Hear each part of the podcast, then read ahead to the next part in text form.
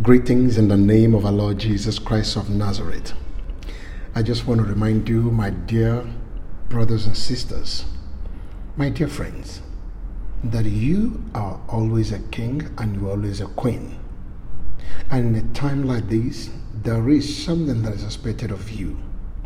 God has given you so much authority, has given you so much power, He has given you so much knowledge, wisdom, understanding. Why? So that you could be his representative on earth, his advocate. You advocate for his people. He made you so that you could become his hands, his ear, his mouth, and his foot. His ear to hear people problem. His mouth to speak for those who've been oppressed. His hands to put those who are falling into the pit and his foot to walk up to those, to walk with those who are walking in unknown road, to walk them into the light. So, you have a lot of duty to do, just as I have. There are many around you, I believe, that are going so much through a lot. Some of them, they are having issues in their marriage some are having issue in their walk with God. Some are having an issue in their working place. Some of them are having issues with their parent. Now, what are you doing about it when God revealed them to you? When you see there's, some, there's something wrong, when you see there is something is happening to your friend, what have you done? What are you doing? What are you doing to help? Mm, yes, you must say, no, this person is far from me. This person may not listen to me. I don't have what it takes. I can't do this. I can't do that. But can you ask the Holy Spirit to tell you what to do, just like this precious Queen Esther did? In the book of Esther 4, verse 14, the Bible says that if you keep quiet at a time like this, deliverance and relief for the Jewish will arise from some other place, but you and your relative will die. Who knows if perhaps you were made queen just a time as this? Just as a time as this. This is Mordecai speaking to Queen Esther when he found out the plan of Haman now, in this place, Haman represent the, the, the, the enemy in the life of people around you. There are some people who have not agreed to bow to the, the voice of the enemy. The enemy have cooked up plan. The enemy have laid a siege, have put a trap on their way. Now the Lord is opening your eyes. The Lord is pushing you. The Lord is leading you. The Lord is pouring the, the, the, the urge in your spirit man. You should do something. You should pray. You should you know instruct this person. You should alert this person. But you are saying this person is so big. This person is so rich. This person is so knowledgeable. It's not about the knowledge but it's about who you are what you represent on earth Esther stand in that place now Haman stand in the place of the enemy in their life, the circumstances they are facing. Now, Mordecai is telling to Esther in this place if you keep quiet, Esther, if you keep quiet, deliverance will definitely come, relief will come to the Jewish. But mind you, do you know if you were made as a queen in such a time as this? If you don't know what to do, ask the Holy Spirit to tell you what to do. Just as Esther prayed and fasted, and the Spirit of the Lord gave her the boldness, and she walked to the king.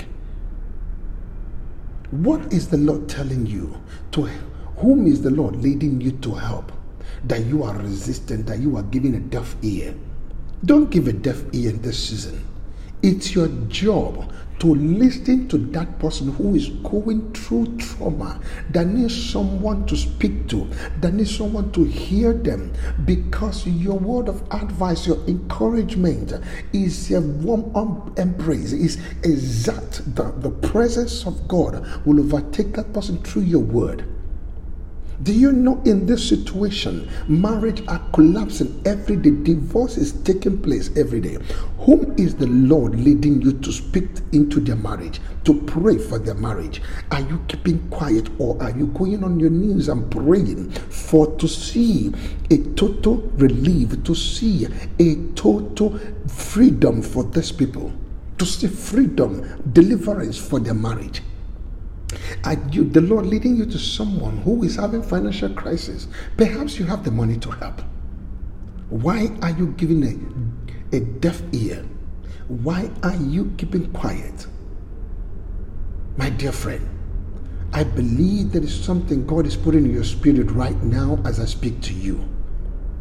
And I pray that the Holy Spirit will empower you will move through you and begin to speak and begin to give a listening ear and begin to pull people out from the darkness. There are people, their faith have been broken in this unprecedented season because of daily circumstance, because of challenges, because of temptation and trials.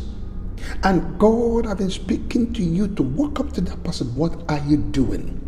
Let me tell you, when you keep quiet, mind you, this is what the word Mordecai said. He said, if you keep quiet, if you keep quiet, deliverance will come and relieve.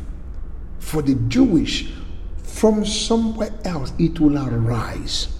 If you don't do it, God will choose someone else to do it. But do you prefer someone to work in your place? Do you want some for someone to take over your office? Do you want someone to take over your place of duty? It's your duty. It's your duty. Do not ignore the duty, the work God has given to you. God has made us his hand on earth. He has made us his mouth speaker. He has made us his ear. He has made us his eyes and his foot.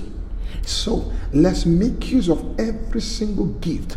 You are an intercessor, you're a prayer warrior, or perhaps you have a gift of vision, you have the gift of prophecy.